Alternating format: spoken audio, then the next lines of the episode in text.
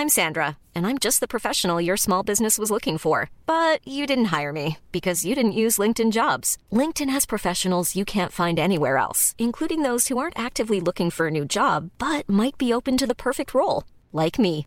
In a given month, over 70% of LinkedIn users don't visit other leading job sites. So if you're not looking on LinkedIn, you'll miss out on great candidates like Sandra. Start hiring professionals like a professional. Post your free job on linkedin.com/people today. Bonjour, c'est Laetitia Béraud. Bienvenue dans Minute Papillon avec notre rendez-vous La Bulle qui parle de nous, de soi. Dans cet épisode, on va évoquer les loyautés et les trahisons. Les trahisons familiales, amicales, professionnelles, les trahisons qu'on subit, celles qu'on fait vivre aux autres et celles aussi que l'on s'inflige à soi-même. Les trahisons sont considérées comme l'un des plus grands drames de la vie. Elles portent en elles une condamnation morale. Et si les trahisons pouvaient être euh, bénéfiques à notre bien-être psychique?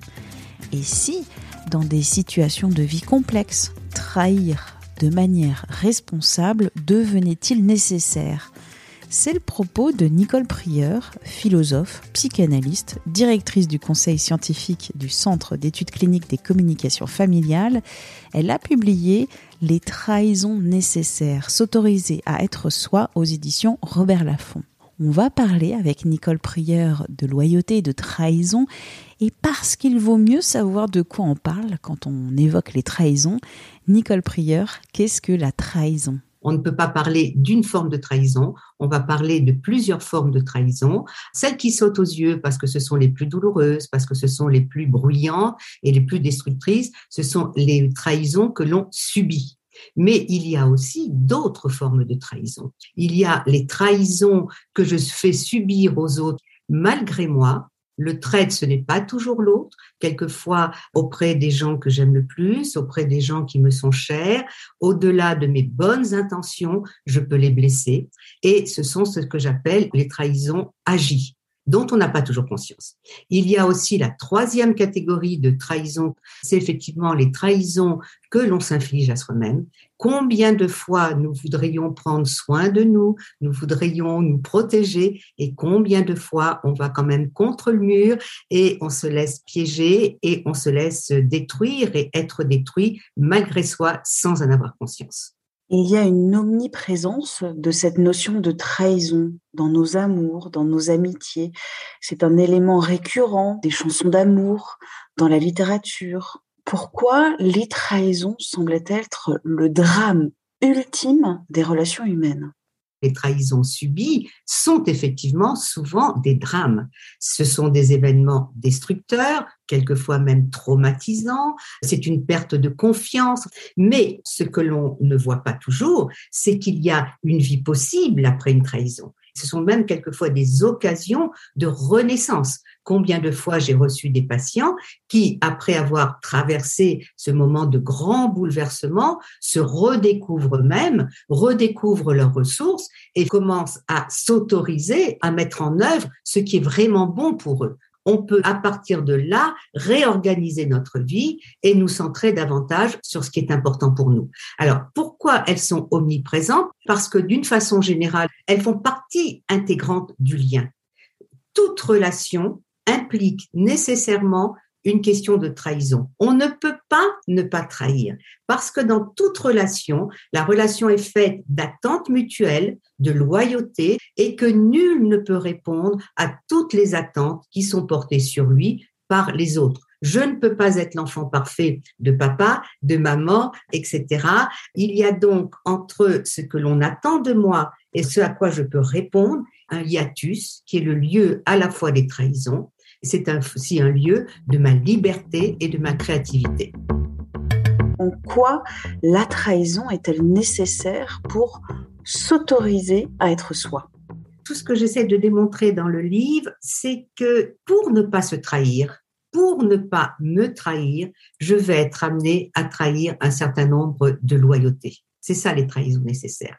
C'est comment apprendre à me placer là où c'est important pour moi comment être cohérent avec mes valeurs, comment être cohérent avec ce qui fait sens pour moi? Et comment m'autoriser à réaliser une vie dans laquelle je me reconnais et dont je peux être fier finalement. Ne pas se trahir, c'est être fidèle à ce qui est essentiel pour soi et oser le mettre en œuvre. Et inévitablement, cette fidélité à soi, ne pas se trahir, va m'amener à ne pas répondre à toutes les attentes portées sur moi et auxquelles je me soumets souvent volontiers parce que j'ai besoin de la reconnaissance des autres, parce que j'ai besoin de leur amour. Et pour moi, la trahison nécessaire est une trahison éthique à partir du moment où on se met dans une tension entre ce que je dois mettre en œuvre pour me respecter et ce à quoi je dois renoncer de mes besoins quelquefois pour respecter l'autre. C'est-à-dire que la trahison nécessaire pour moi, c'est ne pas me trahir tout en respectant les autres. Est-ce qu'il est possible de devenir un traître responsable, un traître heureux? Bien sûr. Et là également, c'est le but du cheminement que je propose. Un traître responsable, un traître heureux, ne peut être qu'un trait éthique qui a tout un cheminement à mettre en œuvre. C'est-à-dire que pour être heureux, pour être soi, il ne suffit pas de trahir et là ce n'est pas une provocation, il faut trahir jusqu'au bout. C'est-à-dire combien de fois j'ai rencontré des gens qui se sont autorisés à quitter le milieu social de leur famille, à quitter des couples dans lesquels ils avaient l'impression de mourir eux-mêmes, de s'être complètement perdus. Mais ces personnes qui quittent soit un couple, qui quittent une famille, qui sont déloyales par rapport à une famille, si ils ne vont pas jusqu'à se reconnaître comme traîtres, si ne vont pas jusqu'à reconnaître la souffrance qu'ils ont engendrée chez l'autre, là, ils ne sont pas éthiques et du coup, ils ne peuvent pas être heureux. Pour moi, un traite éthique qui va jusqu'au bout de sa trahison, reconnaît le mal qu'il fait à l'autre et en même temps reconnaît que ce n'est pas contre l'autre, mais que c'est pour son propre cheminement personnel qu'il est obligé de trahir et que cette trahison est vitale pour lui en reconnaissant cette souffrance faite à l'autre, je reconnais aussi que ce que j'ai vécu donc avec cette famille que je quitte, avec ce couple que je quitte, l'importance que cela a pu avoir dans mon propre cheminement. Ils ont fait partie de ma vie et je ne les quitte pas pour les bannir. Un trait pour moi, ce n'est pas un renégat, mais je reconnais ce que je leur dois, même si j'ai souffert de cette relation un traître n'est pas un renégat, c'est-à-dire que le traître continue à communiquer. Il ne trahit pas et après euh, prend la porte. Tout à fait. Et il peut entendre aussi la colère de l'autre. Il peut entendre, et j'ai envie de dire même supporter, que l'autre puisse être en colère. On ne peut pas trahir de manière nécessaire en espérant être béni par celui que l'on quitte. Et j'avoue que dans les consultations, c'est ce passage-là, se reconnaître soi-même, accepter d'être désigné comme le traître, qui est souvent un passage difficile. Mais une fois que l'on a fait ce travail de reconnaissance de soi et de ce qu'on a infligé à l'autre, à partir de ce moment-là, c'est très libérateur et j'ai envie de dire, on ouvre les fenêtres de son existence, aussi bien pour soi que pour les personnes que l'on laisse un petit peu derrière soi. Nicole Prieur, combien de fois avez-vous trahi dans votre vie? Très très belle question. Vous imaginez bien que si j'ai travaillé sur ce thème-là, si j'ai accompagné des, des, centaines de patients sur ce thème-là, c'est que c'est un thème qui m'a traversé, qui m'a accompagné toute ma vie. Alors, je n'ai cessé de trahir dans le sens premier du terme. Trahir vient de tradere, qui en latin veut dire se déplacer, mais tradere a aussi donné tradition, c'est-à-dire que je n'ai cessé de quitter à la fois sur le plan des loyautés ma propre famille. Je suis en couple depuis 50 ans, hein, mais je n'ai cessé de quitter, j'ai envie de dire, l'idéal du couple que l'on s'était construit il y a 50 ans et que je remets en cause constamment. Je n'ai cessé de quitter des idéaux pour me déplacer tout en reconnaissant toujours ce que je dois à la fois à ma propre famille dont j'ai dû me libérer et à la fois de mon couple que j'ai dû rénover, renouveler sans cesse et sans arrêt. Donc ce ne sont pas là, je ne parle pas de trahison particulièrement au niveau de l'infidélité. Dans le couple pour moi, la trahison ça ne se réduit pas à l'infidélité, ça se réduirait plutôt à comment pouvoir être moi dans un couple où le nous est important comment être moi à côté et en face d'un autre tu qui a besoin qu'on se réalise ensemble dans un nous. Et donc ça, ça amène à, trahir quelquefois des idéaux de départ qui nous enferment plutôt qu'ils ne nous libèrent. Merci à Nicole Prieur pour cet entretien.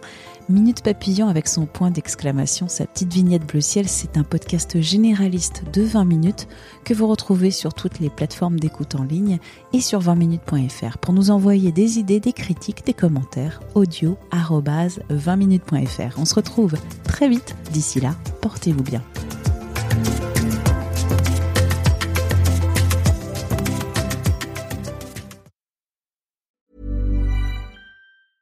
Mom deserves the best, and there's no better place to shop for Mother's Day than Whole Foods Market. They're your destination for unbeatable savings, from premium gifts to show-stopping flowers and irresistible desserts. Start by saving 33% with Prime on all body care and candles. Then get a 15-stem bunch of tulips for just $9.99 each with Prime. Round out Mom's menu with festive rosé, irresistible berry chantilly cake, and more special treats. Come celebrate Mother's Day at Whole Foods Market. Hey, it's Danny Pellegrino from Everything Iconic. Ready to upgrade your style game without blowing your budget? Check out Quince. They've got all the good stuff shirts and polos, activewear, and fine leather goods, all at 50 to 80% less than other high end brands.